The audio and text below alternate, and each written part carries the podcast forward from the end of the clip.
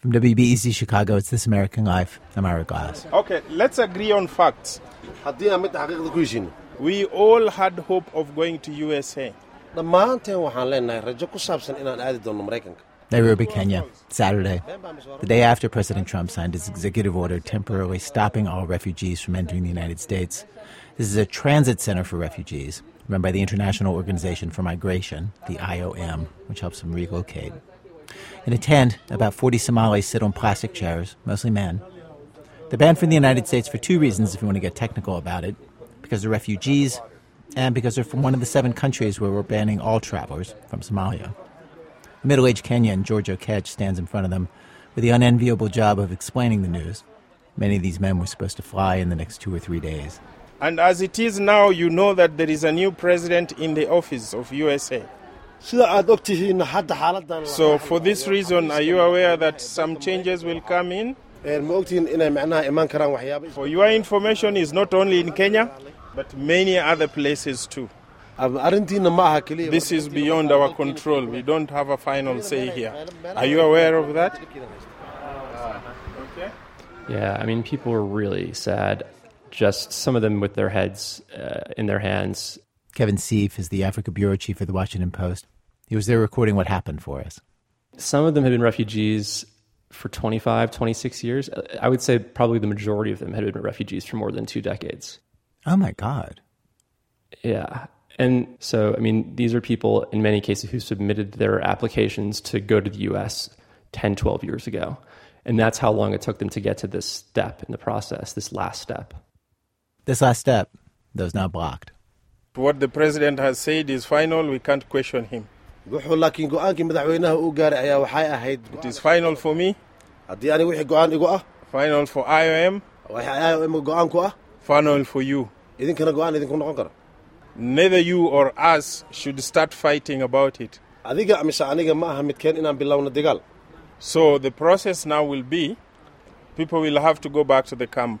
Laakiinse howshii socotay So we have just to move you back there waxaan noqonaynaa laakiin inaan dib idiin celino as we all wait. sidaan dhammaantiin sugahaynaba warbixinta How would you take that? sideed u qaadateen warbixintaas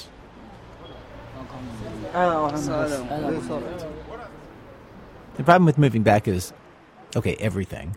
But the practical part of it is daunting. They sold their homes and possessions, gave up their jobs, and they were no longer on the books as camp residents. People running the camp weren't sure what to do with that. George asked the group, What are some of the problems? What are some of the problems that you are facing if you go back? May I? Yeah. One by one, not everybody. One by one, please. yes mr ahmed aniga lix iyo labaatan sano ayaan kaamka horta aan ku soo jiray he is in 26 years 26 yes at the camp. at the camp level yes He's saying he's been at the camp for 26 years. dhar deymaan la soo tegey and when he was called by IOM to go for flights he took for shopping as a clothes credits from some one of the shopkeepers. And uh, that shopkeeper is expecting him to repay back that credit. Kevin, just explain what's being said here. So before these these guys left their refugee camps, they bought a lot of clothes to bring with them for the journey. Um, the clothes are cheaper there, and they kind of wanted to arrive already having American clothes, already having winter jackets. Like the, there, I think there was this idea that they could come out of whatever American airport they'd arrived at um, and already be prepared. Um, There was a lot of pride, I think, attached to that. But Kevin explained to me because they didn't have any money, they bought all the clothes on credit with the idea that they were going to earn the money in America and then send it back. And so that was like one of their biggest concerns was how are they going to pay back this huge sum of money? Um, they'd never considered it, um, and so even even if they only spent I don't know if I think most of them spent around hundred dollars on clothes, that's like an unimaginable amount of money to make for almost all of these people. Um, Because working a job in the camp, how much would you make a day? some of the highest paid people in the camp are teachers, and they make eighty dollars a month. So to pay back hundred dollars, they're really worried about having these confrontations with the people who they basically borrowed large sums of money from. So George tells the refugees Your creditors, laakiinse haddii hataa you will have to talk to them waa inaad kala hadashaan oo ninka deenta aad ka qaadato because you musiibada are not dhacday yet in America. weli ma aadan gaarin maraykanka and it wasn't your liking.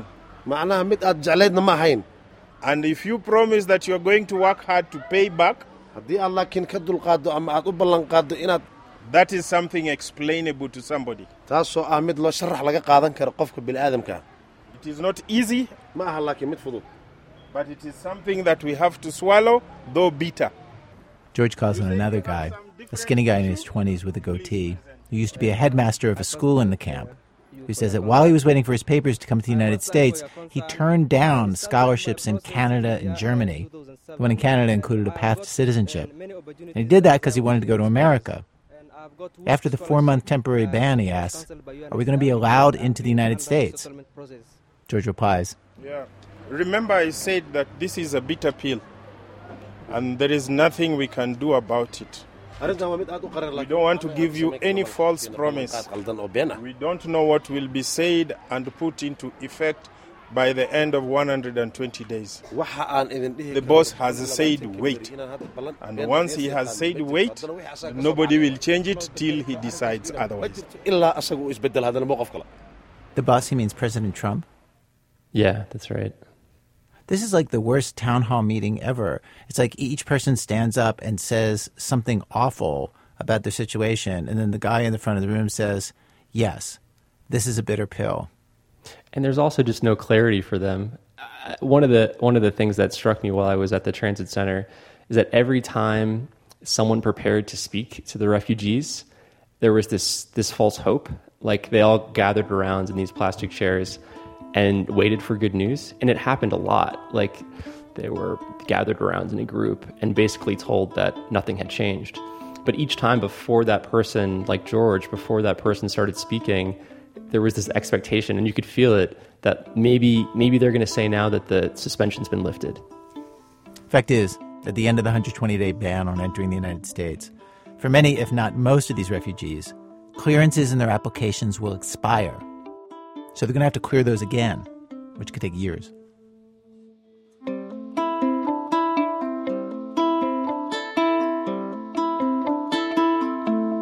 Our country does lots of things around the world that have unintended consequences. But this was the intended consequence of the travel ban. These refugees were stopped until the administration could toughen up the vetting process to enter the United States. In the first week of the Trump administration, there was a lot of talk about dealing with illegal immigrants to the U.S., about building a wall, about how we were going to pay for that. But immigrants who followed the rules, who filled out the forms, who went through the process, they were fine. Not this week. With the signing of this executive order, the president made the transition from cracking down on illegal immigrants to cracking down on legal ones. All the people at this camp were legal immigrants. They'd gone through a rigorous vetting process that had taken years, had been approved for resettlement, and now they're barred from the country. Today on our radio show, we're going to document some of the things that happened when the executive order went into effect, and we're going to talk about the way it was implemented. As I'm guessing you've already heard, custom agents didn't have clear instructions, government agencies said they weren't properly consulted, there was no advance warning to agencies or to travelers, so people got on planes and then had to be turned back from airports. It's like seeing a major policy change thrown into the world like a fastball with no warning. And it's hard not to feel like, what just happened? Like, what was that all about? We talk about that too. About half the country approves of the ban, according to a Reuters poll. If you took a poll at this transit center, I'm pretty confident the numbers would not be that high. Kevin talked to one guy, Ahmed, who was 24, born in the refugee camp. And until he went to the transit center, he said he'd never been outside the camp. And that's really common at that at that camp in Dadaab. Um, Dadaab is the biggest refugee camp in the world. There are 270,000 people there. It's very sad. Let me ask you a question. Yeah. Are you from America? Yeah, I'm from America. It's called Fort Lauderdale. So, how do you feel? Only surrounds that city. He's asking you, like, how would you feel if you never left Fort Lauderdale? How would you feel? You personally. Yeah, I think it would be hard. And also, Fort Lauderdale is much bigger than your camp. Exactly. Yeah, that's that's how is it. So let me ask you: when you're sitting in Ifo camp and you're trying to imagine America far away, it looks different. How do you try? How do you imagine it in your head? Um, in fact, when I have started this process, uh, I just uh, used to just dream at night so that I in America I just driving a bus. You see, just walking. You're driving a bus in the dream. Wait, wait. He's saying that he, in his dream of living in America, he's a bus driver? Yeah, that's the thing that he really latched onto. Why do you think in the dream you were driving a bus? I'm just wondering. I like driving. Have you ever driven a car? No, You've never driven a car. I never drive a car. Yeah, let me go to America and land there. In case this isn't clear, these are literal dreams. Like while he was asleep, he would be in America driving a bus, and then Ahmed said he would wake up and you know he'd be back at the camp. So, after working their way through the application process, some of them taking a decade doing it, Ahmed and the other Somalis find out at the 11th hour no, they are not going to America. And in fact, they're going to be returning to the refugee camp where they'd given up their jobs and their homes. And in fact, they were now in debt for the new American winter coats and pants. I mean, I can tell you that after after they heard this this speech from George, within 15 minutes, everyone was in their in their rooms um, with their blankets pulled over their over their faces, and I mean, it was it was really really sad. Um, there were a lot of people who were going to the clinic, um, a lot of people who were refusing to eat, a lot of people who were refusing to take their medication. Um, there were concerns at the center that people might try to kill themselves.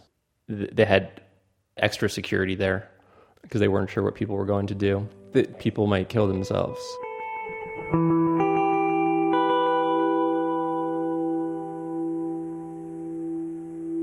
Then, six days later, as you've probably heard, a judge in Washington issued a restraining order blocking the Trump administration's travel ban.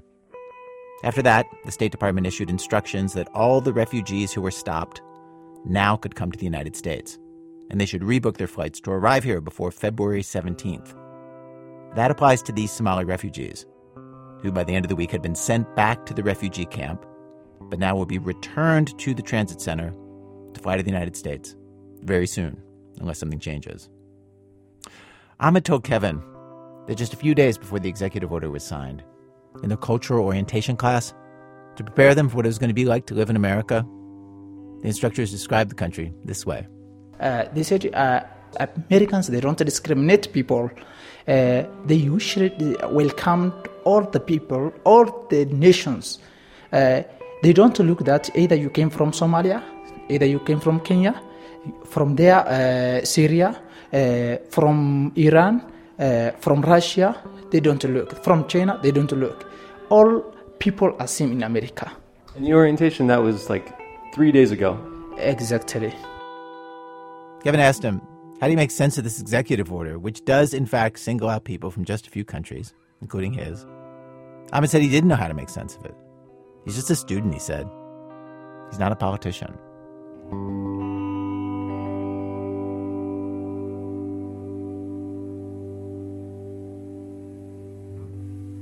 Act one, basket of deportables. So, the same day as those Somalis were getting that news, here in the United States, at airports around the country, there were protesters, hundreds of volunteer lawyers. Oh, that was on TV. Maybe you saw it. One of our producers, Zoe Chase, was at JFK Airport Terminal 4 on Saturday as customs agents stalled out, waiting for instructions from above. Around the country, there was confusion over who to let in and who to keep out. It seemed like they were erring on the side of just holding everybody, till they heard from Washington. Zoe hung out with the lawyers for a while, like Becca Heller from the International Refugee Assistance Project. Her team had been at the airport since the night before, trying to get information from Customs and Border Protection, CBP. When we talked to CBP last night and asked who we could speak to, they told us to call the president. Donald Trump. Yes, they, they specified that the president was Donald Trump in case in case we weren't aware of that. So a lot of our clients who were being held yesterday, Customs and Border Patrol just kept telling them we're waiting for a call from DC to tell us what to do. Really? And I don't know who is supposed to be on the other end of the phone. Like is it is Mike Pence calling them up and telling them what to do? Like nobody knows. All day, the lawyers couldn't see their clients. Zoe and the other reporters couldn't see them or talk to them. They were hidden away somewhere back in the airport. And there was all this mystery about what was happening with these people who had arrived from the seven banned countries. In the days that followed, over the course of this week, Zoe tried to answer that question about what was going on back there. While Becca and I, and the masses of other reporters and lawyers were stuck in the arrivals terminal outside the Dunkin' Donuts. Here's what her client Hyder was doing right at this moment. He was sitting quietly among dozens of people with no phone in a little room just a few minutes walk from where we were. He'd started off in another terminal, trying for hours to ask the customs officer what's going on. What's the problem? Eh, relax, relax, sit down, relax. You know, my English isn't that great, so I would ask, you know, like, what's the problem? They'd be like, sit down, relax. I reached Haider by phone a few days after the JFK episode. We spoke through an interpreter. He says when he got off the plane, he never even made it to customs. There were lots of people waiting around, which confused him, and a woman led him into a little room. You know, they still had my passport, and so I was there for like four hours just sitting and waiting.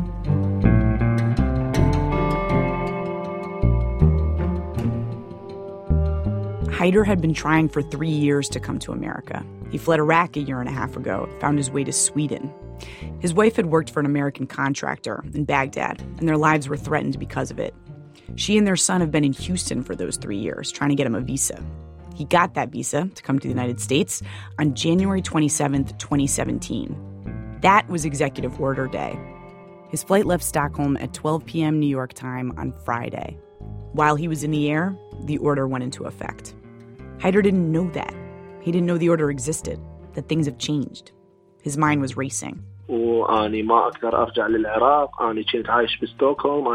telling you, like I can't go back to Iraq. Like I, I can't go back there, and I can't go back to Stockholm because I gave up my, you know, my right to be there once I came here, and I did everything, and it took three years, and my family's already living here. Like I have my wife and my son, and my wife's family, and everybody's in Houston, and I did this, and it took me three years. And you told me to come. I'm coming, and now you're telling me I can't come he couldn't call his wife, Danya, who was waiting in Houston, but she had a good idea why he might be late. She had Fox News on Friday afternoon. Um, I was at work and I just uh, put the headphone in my ear and I was uh, listening and I just break down when when I heard the the news. I I just left. I couldn't uh, stay in my place. You were crying. Yeah, really hard time for me. And and what were you scared of? I'm scared because if they let him go, all the three years is gonna uh, be returned again. You know.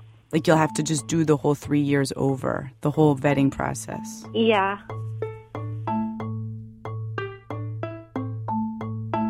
Back at the airport, Haider was stood up against a wall and searched. They put him in handcuffs. They took him to a car. رجعت ايدي لورا كانوا يلبسوني الاصفاد الحديديه بايدي like you I don't know like I can't like I can't describe it you know it was just you just there this is the first time in my life somebody's ever put handcuffs on me and without reason too the first time in my life بدون سبب يعني ماكو ماكو بدون سبب in the car was an Iranian and another Iraqi also in handcuffs they drove to Terminal 4 the terminal where the lawyers and I were he got taken into another room CBP took the handcuffs off and told them why they were there. One of the officers was telling us, so this is what Trump said: if you're from this country, if you're from Iraq, and you, even if you have a visa and everything, you're still going to be sent back to your country. Then I was saying, I was in Sweden before this, like I had a visa there and everything. Like you, you can't send me back to Iraq because the second I get sent back there, like I'm going to die. And what did they say to you when you said that? قالت يعني ما اقدر اسوي لك شيء. She said I can't do anything for you. أنا انهاريت بهذا الوقت. I was just at that point that I just went and I and I sat and I was just like I don't know if it's like we were all allowed a phone call or whatever, but once they you know, they kept telling you and telling you you're gonna go back, like I was you know, like almost defeated. So I was like, you have to let me call my wife and let her know what's happening. You yeah. know, because she doesn't know. So I have to let her know. Yeah. And then they just gave me the phone um, to call. Danya, what what happened in the phone call? He called me at uh, one o'clock. Uh, he he said uh, uh they will send me back, so don't be sad. And I, he said I could, I came back to Sweden, so they would send me to uh, Baghdad, and uh, I couldn't talk. I and uh, my sister called Julie. Mm-hmm. She's uh, my lawyer, and she said, uh, uh, "Just tell him don't sign anything." Uh, yes, I'm here. We have a lot of people here waiting for him. Julie, the lawyer in JFK, keeps getting calls from Donya's sister over the next few hours. She keeps her earbuds permanently in her ears and periodically shouts things out like, I am at the airport, ready to assist. Any word on your client? Uh, unfortunately, no. Um, last I was told is we are waiting uh, for the Secretary of State and Secretary of Homeland Security's signature. I don't think we have a Secretary of State. Tell me about it. A customs official comes out at one point into the crowd of lawyers. She says, Come on back. But only two congressmen, Nadler of the 10th District of New York and Velázquez of the 7th, are allowed to follow her. No lawyer. See if you can read what they're trying to get him to sign. Hyder told me he stayed in that room at the terminal for another 10 hours. At some point, they brought him chicken and biscuits. One by one, he watched people leave. Hyder was not interrogated like was reported at other airports with other people who were held up. His wife waited, cried, texted the lawyers.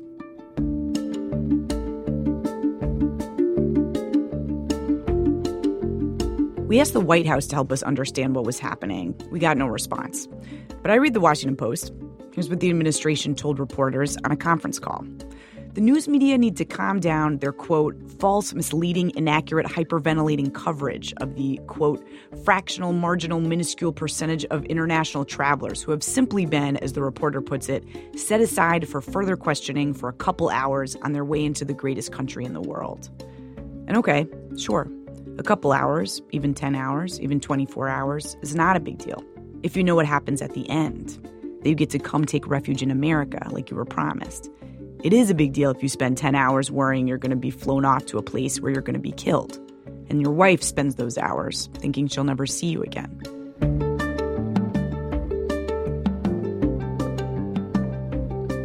Six thirty p.m. Twenty-two hours later, Hyder walks out into the arrivals area with everybody waiting.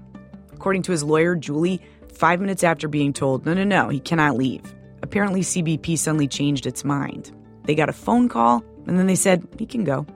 His lawyers think it's because they filed a habeas corpus suit. But really, we don't know. We might never know. He came out with no documentation of what happened, which is extremely unusual. And so Hyder is here in America with Donya. The customs officials were nice about it when they let him go.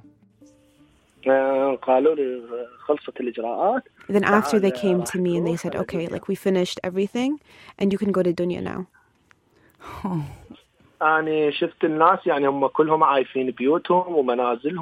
I mean to see like to get out there and to see all of these people that you know stayed up this late and they left their homes and their jobs and everything and they're here like for the sole purpose of standing with us. You know, it's something it's so it's so beautiful, you know? It's reported later that there was basically no prep on the government's part for how to deal with this. Apparently, this executive order was signed after very little consultation with Homeland Security, or the State Department, or the Department of Justice, the guys in charge of this sort of thing. As this week went on, the more they came out, the more confused it sounded. Like the green card holders. At first, it seemed like the green card holders were banned. Homeland Security late Friday night said no, not green card holders. Then the White House overruled Homeland Security, like green card holders still out, basically. On Sunday, the White House said, okay, fine, Homeland Security, let's just do some extra screening of the green card holders. On Tuesday, the new Secretary of Homeland Security said the rollout went smoothly. On Thursday, the White House said, never mind, no additional screening for green card holders. Also, this week, Congress requested an internal investigation into the Department of Homeland Security, into the way this policy got rolled out.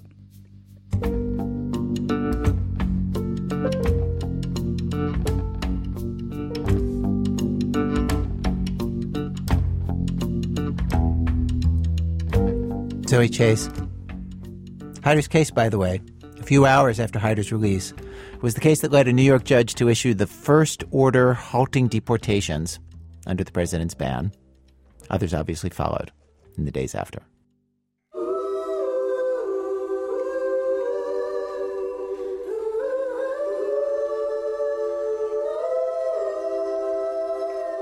Hey!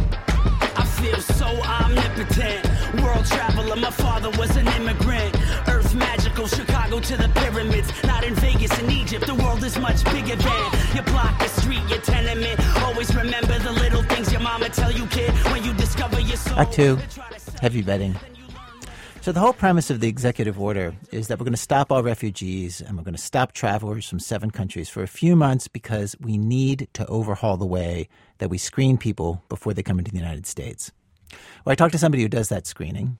He's on the staff of the United States Citizen and Immigration Services, USCIS. He's an interviewer, flies to Africa and to the East. He's interviewed applicants from all seven countries that we have temporarily banned sits with people for hours, drilling them on the details of their stories, looking for inconsistencies and lies. He asked that we not use his name or put his voice here on the radio, so I'm going to call him Bob. We have an actor, Scott Shepard, saying what he said here in the air.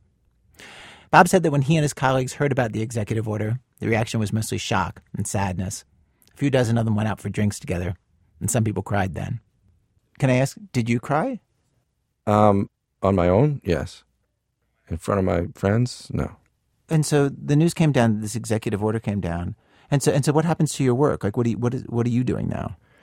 When it came down, we basically came to a screeching halt. You know, most of us were getting on airplanes, and so we just literally had no work to do. Um, so now we're all most likely. It looks like we're going to redeploy to the southern border, uh, where we can do credible fear work I'm not sure if you, you mean you mean you mean you'll be doing with the border with Mexico, where you'll be doing credible fear work. That that's people who want asylum, right, right. and you have to interview them to figure out if they have a credible fear of um, of getting killed. Right, right. Now, the whole premise for this executive order is that our ways of screening people to come into this country from these particular countries is not strong enough, and we're not doing a good enough job. And the president wants to put in something that he's calling extreme vetting. What What do you think of that idea?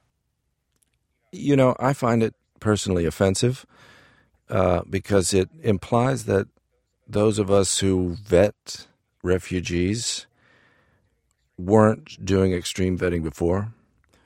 Um, that the work that I do as a refugee officer wasn't adequate to begin with.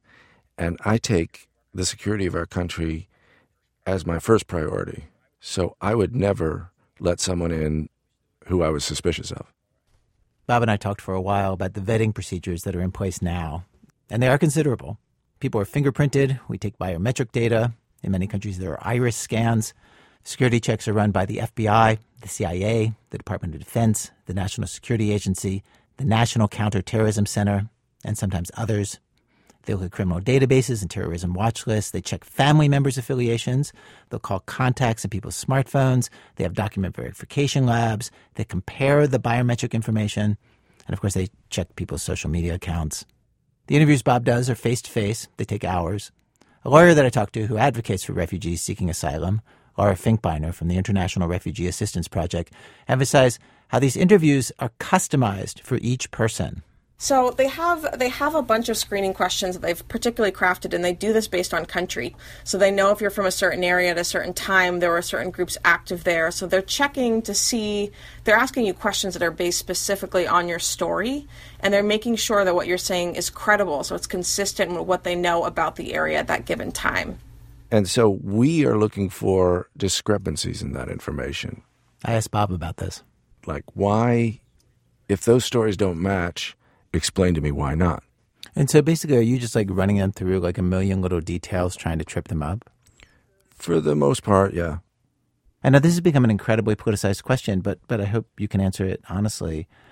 Are there are there times in your job where you feel like, oh, I really can't tell about this person, and I wish I had more tools. I wish there was more I could do to figure this out better. There are times that because it's impossible to know about some people, right? For whatever reason. But that's why we have a process. You know, we're not letting people in that we have question marks about.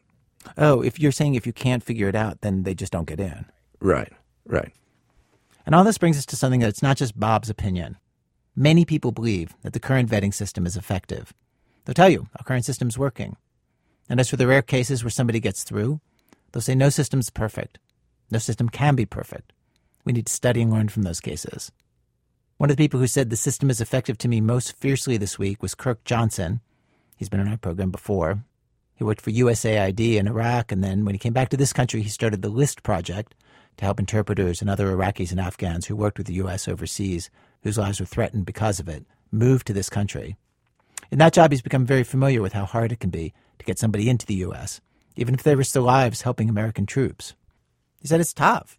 You know, I'm like I'm really in this twilight zone because I'm seeing the president of the United States and um, his advisors try to draft policy to address a problem that doesn't exist. And what problem is that? Well, he's he campaigned by saying that we're not vetting these people.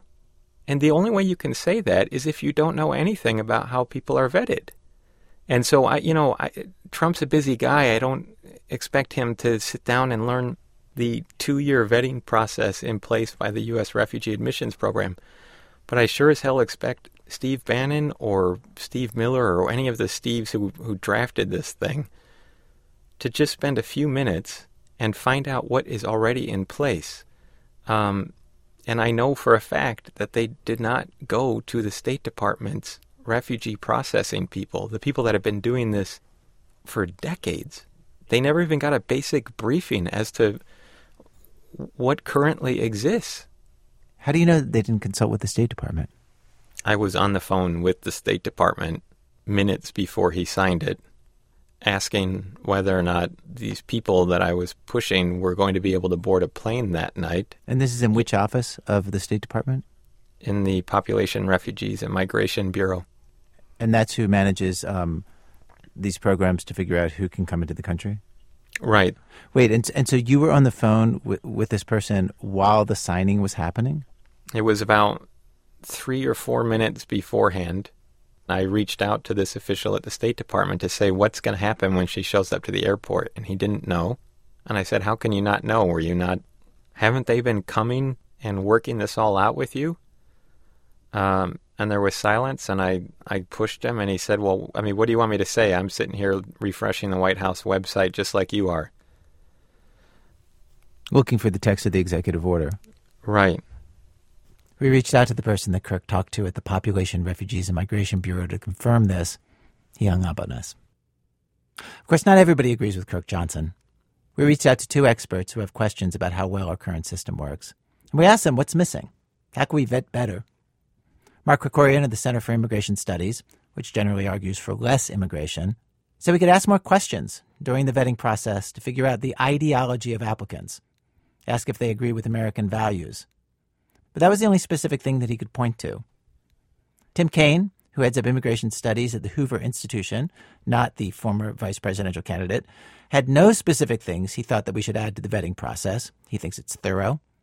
Instead, he questioned whether we can effectively screen people at all from places like Syria and Somalia. I don't know if it's possible to vet in a failed state. What do you do to vet people in a failed state where there's no government to uh, serve as a source of documentation? And I think the, the right answer might be it's impossible. Mark Krikorian at the Center for Immigration Studies went a little further on the same point. I mean, we run people's names through the databases that we have, but the state simply doesn't exist in those places. You know, what are we going to do? Run uh, somebody's fingerprints through the Mogadishu DMV? Bob, the interviewer that I talked to at USCIS, says that that's a naive picture of our security databases and the role they play in screening and the kind of information in them. he said, in fact, Syrians, though they come from a failed state, are among the best documented refugees. They almost always have documentation with them, he said like these things called family books, which are government issued documentation of entire families.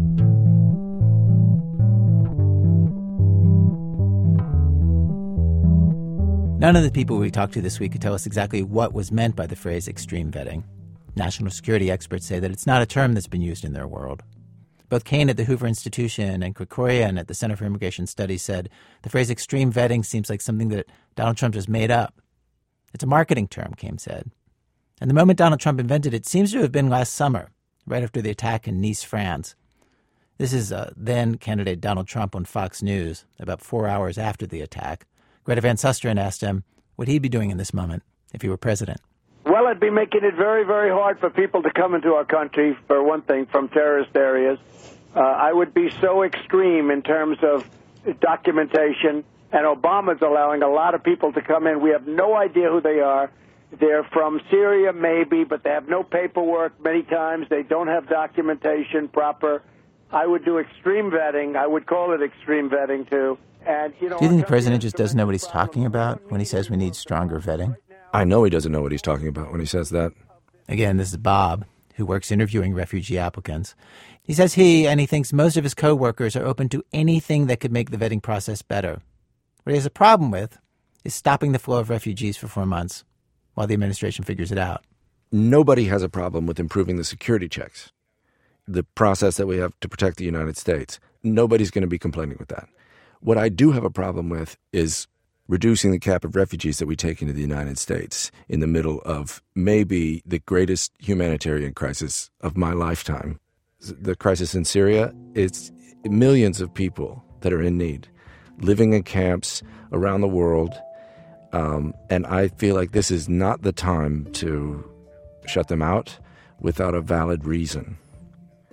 Me as an American, I feel like this is something we value, that we help the needy, that we stand up to protect people who need protection. And that's something that we're not doing.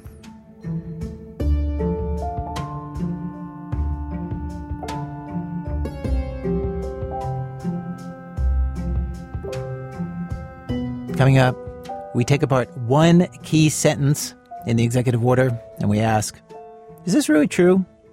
That's in a minute from Chicago Public Radio when our program continues. It's This American Life. I'm Ira Glass. Today on our program, it's working out very nicely. We got that title from something the president said about the rollout of his executive order, the temporary ban on travel and resettlement. It's working out very nicely. You see it at the airports, you see it all over. It's working out very nicely. And we're going to have a very, very senior administration official told reporters on Sunday, "quote It really is a massive success story in terms of implementation on every single level. White House aide Stephen Miller said later in the week, quote, it is hard to envision a smoother rollout. So, in the first half of our radio program today, we documented what happened during some of that smooth rollout. In this half, we're going to be talking more about what we should make of its substance, and that brings us to Act 3. Act 3, Statement of Purpose. So, the very first section of President Trump's executive order is called Purpose.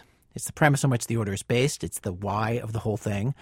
The purpose section starts by saying, quote, the visa issuance process plays a crucial role in detecting individuals with terrorist ties and stopping them from entering the United States.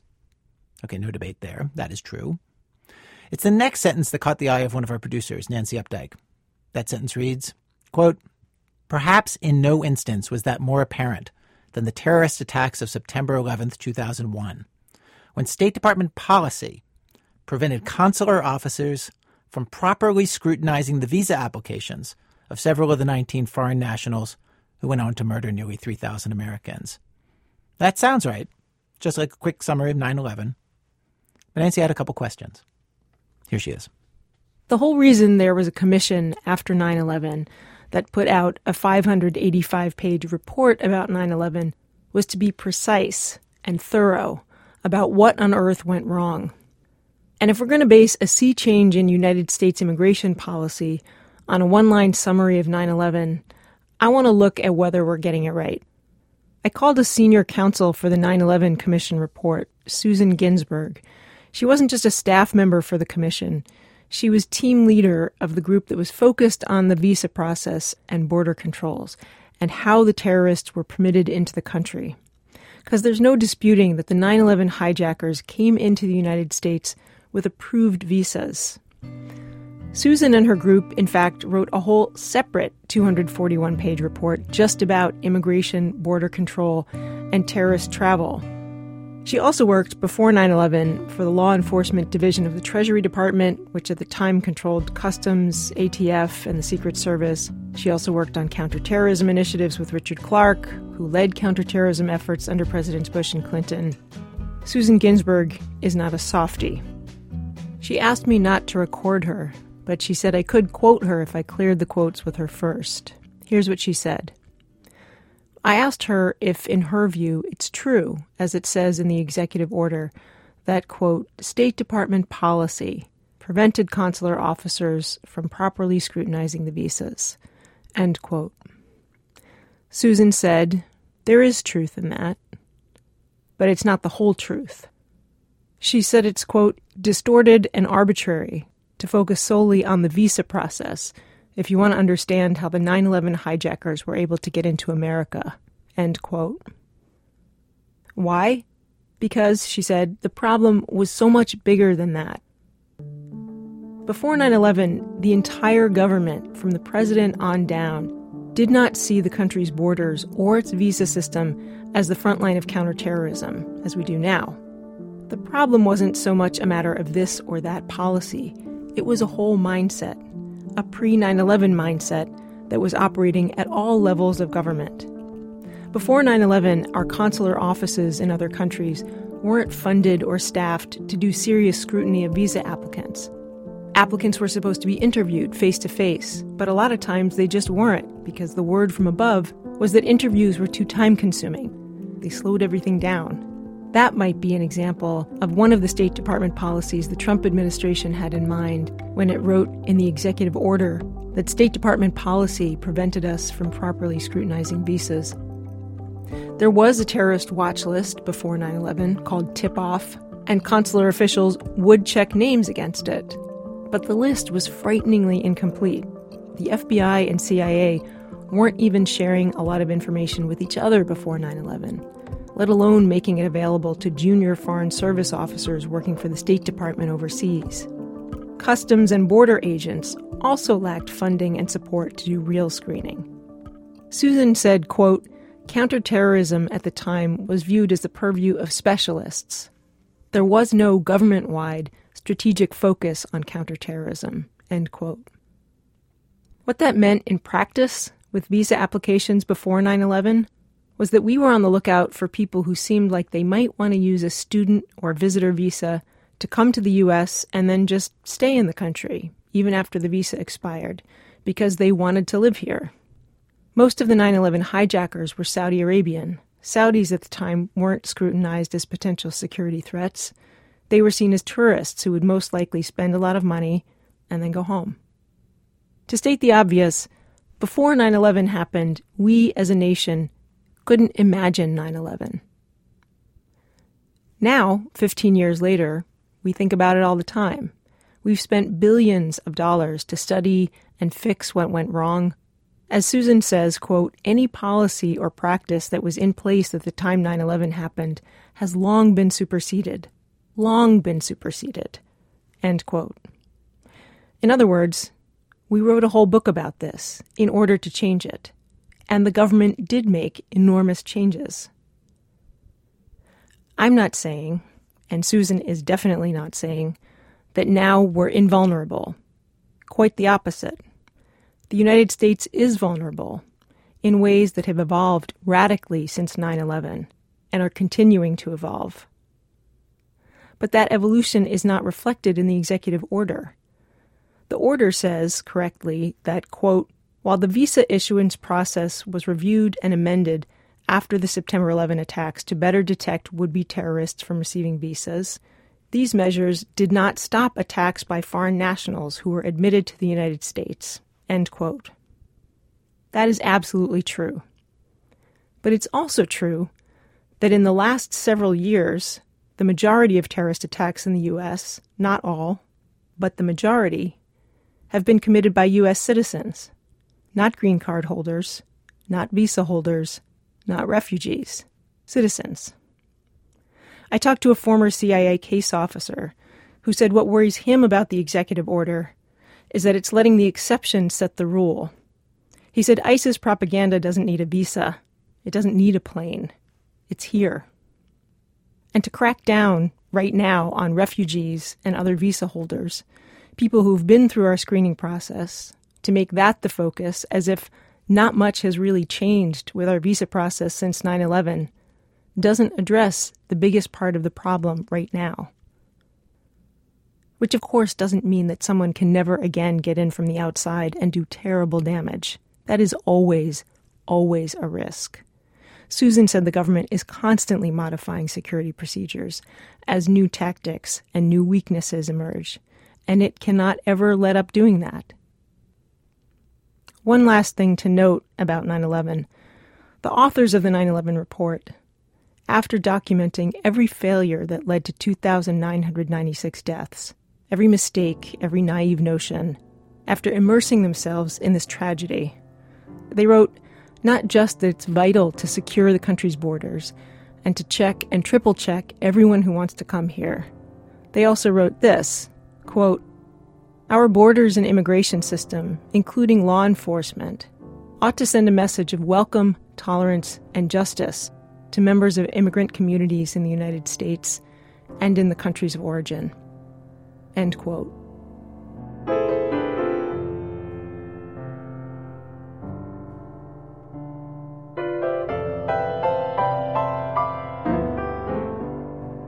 Nancy Updike is one of the producers of our show. This idea, by the way, that security experts told Nancy that trying to stop terrorists at our borders might not be the best way to stop future acts of terror. That is also the very first point made by Foreign Service officers and diplomats in that dissent memo you may have heard about. The State Department has a process for its experts to call attention to policy mistakes they think the United States is making. This one was signed by about a thousand State Department officials, apparently the most anybody can remember signing one of these things. This is from their memo.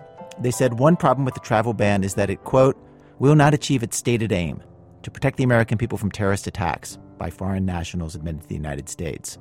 Despite the executive order's focus on them, a vanishingly small number of terror attacks on U.S. soil have been committed by foreign nationals who recently entered the United States on an immigrant or non immigrant visa. Rather, the overwhelming majority of attacks have been committed by native born or naturalized U.S. citizens, individuals who've been living in the United States for decades, if not since birth. Given the near absence of terror attacks committed in recent years by Syrian, Iraqi, Irani, Libyan, Somali, Sudanese, and Yemeni citizens who are in the U.S. after entering on a visa, this ban will have little practical effect in improving public safety.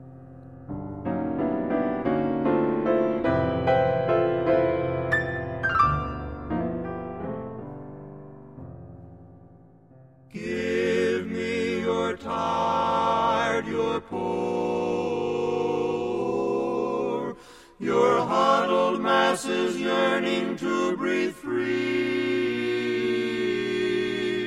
The wretched refuse of your teeming shore. Back four.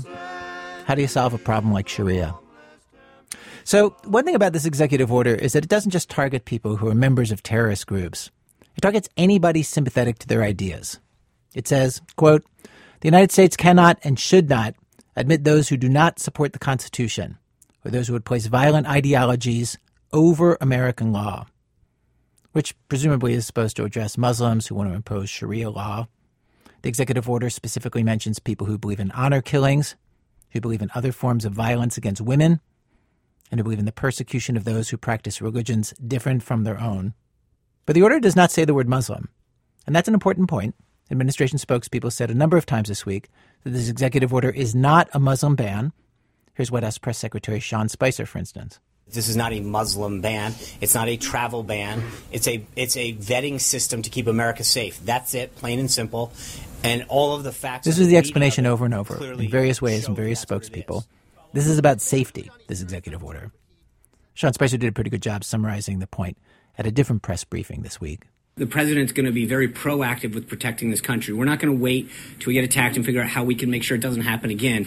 He's going to do everything in his power to stop every threat that we face in this country and every potential threat. And that's the key point in this. How do we get ahead of threats? How do we keep America ahead of the curve when it comes to people who want to do us harm? And that's what the president. But I trying to make sense of this radical change in our immigration and anti terrorism policy over last weekend. I came across this article on a website that's devoted to national security law called Lawfare by the site's editor in chief, Benjamin Wittes, who I learned is usually pretty hawkish on national security issues. And he noted a bunch of things that bothered him about the executive order.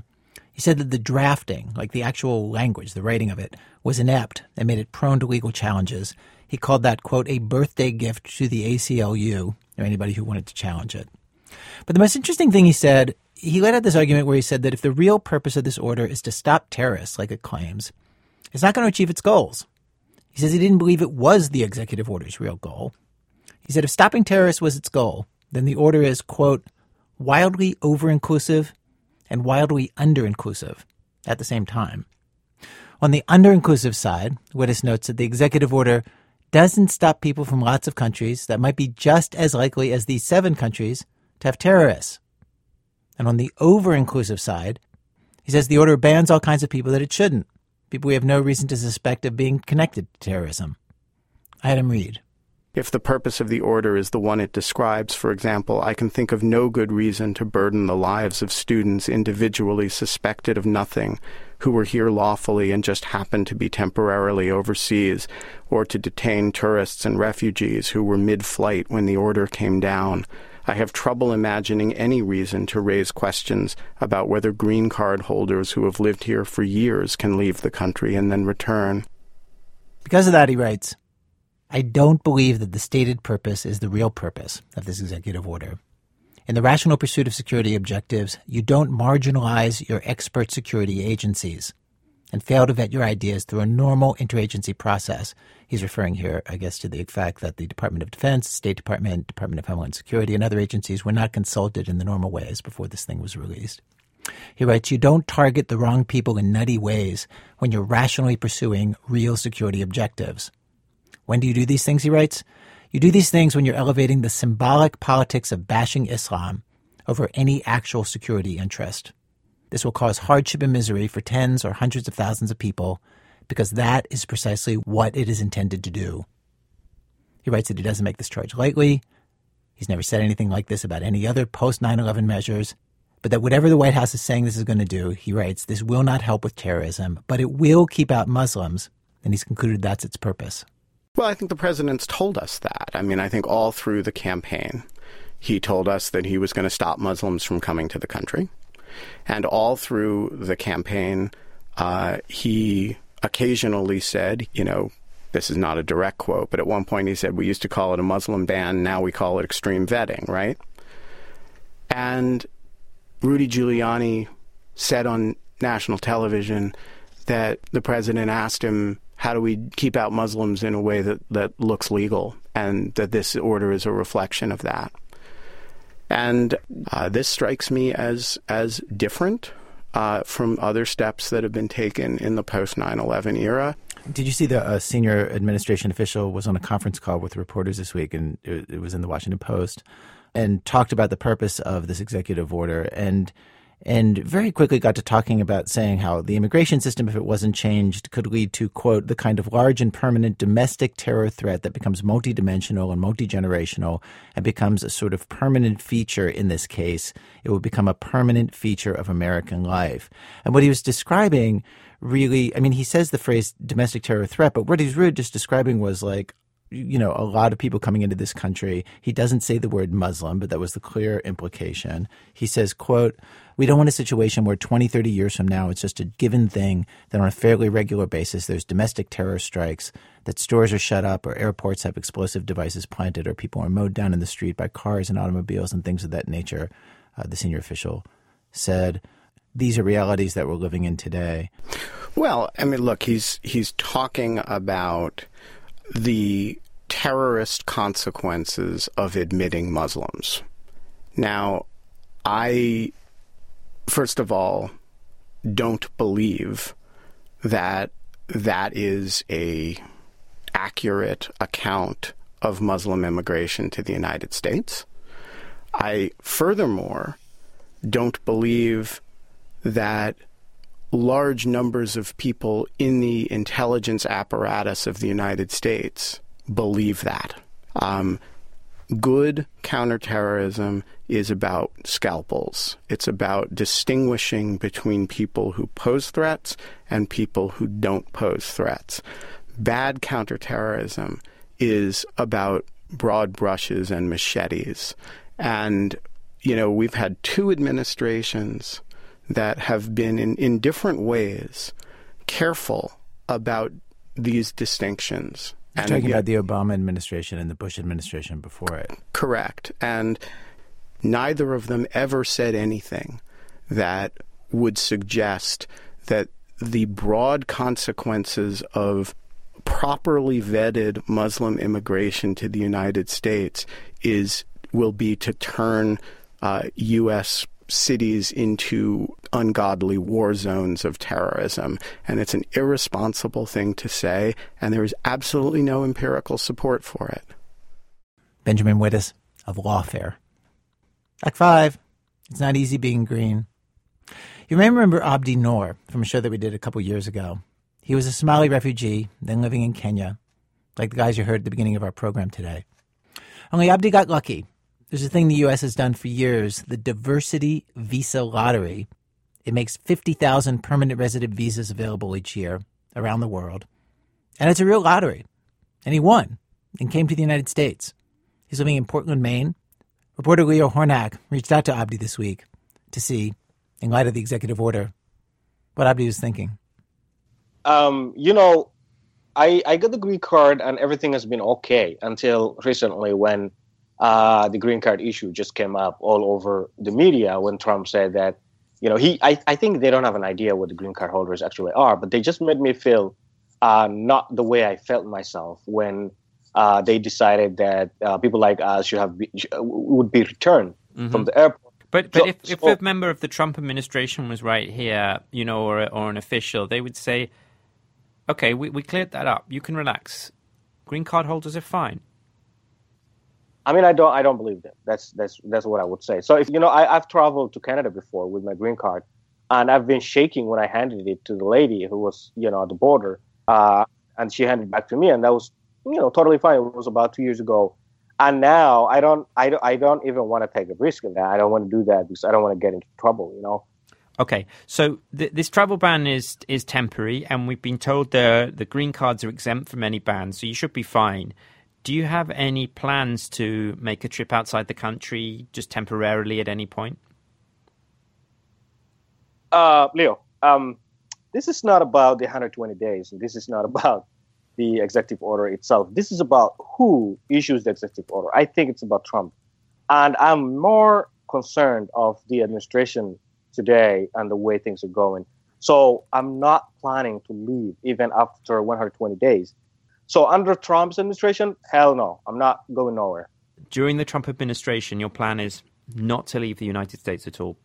That's correct. Because what if uh, I'm even a citizen and go out and something happens, and then again he says no Muslims cannot come back. So you know something like that. So in Trump's administration, no, I'm not going nowhere. So w- from what he says and how he executes things and how he talks and and if you look back when he says extreme vetting and he really emphasizes that extreme vetting. Um, and uh, remember i'm a somali. I come from somalia one of the countries that he really doesn't like.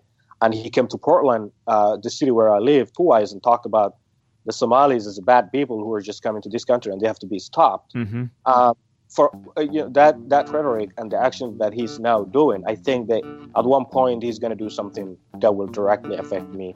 Uh, I don't know what's going to be, but I'm really worried.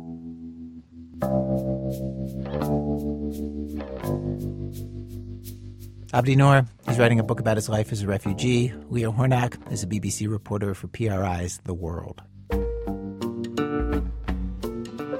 People say he's thrown it all away. Such a shame to see him going nowhere. Darling, they don't see I'm happy as can be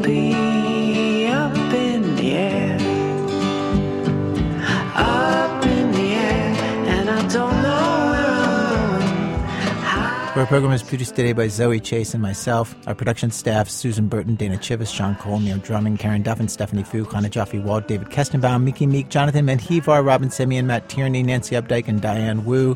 Research help today from Christopher Swetala, Michelle Harris, and Ben Phelan. Music help today from Damien Graef. Special thanks today to Church World Service, who helped support the Somali refugees who were at the beginning of our program.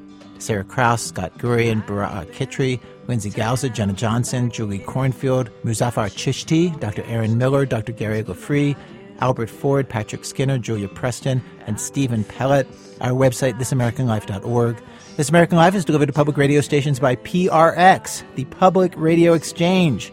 Thanks as always to our program's co-founder, Mr. Torey Malatia. You know, somebody stole his kayak for the weekend and then brought it back, and Tori thinks it was a Somali pirate, but he doesn't know how to catch him. What are we going to do? Run uh, somebody's fingerprints through the Mogadishu DMV? I'm Ira Glass. Back next week with more stories of This American Life.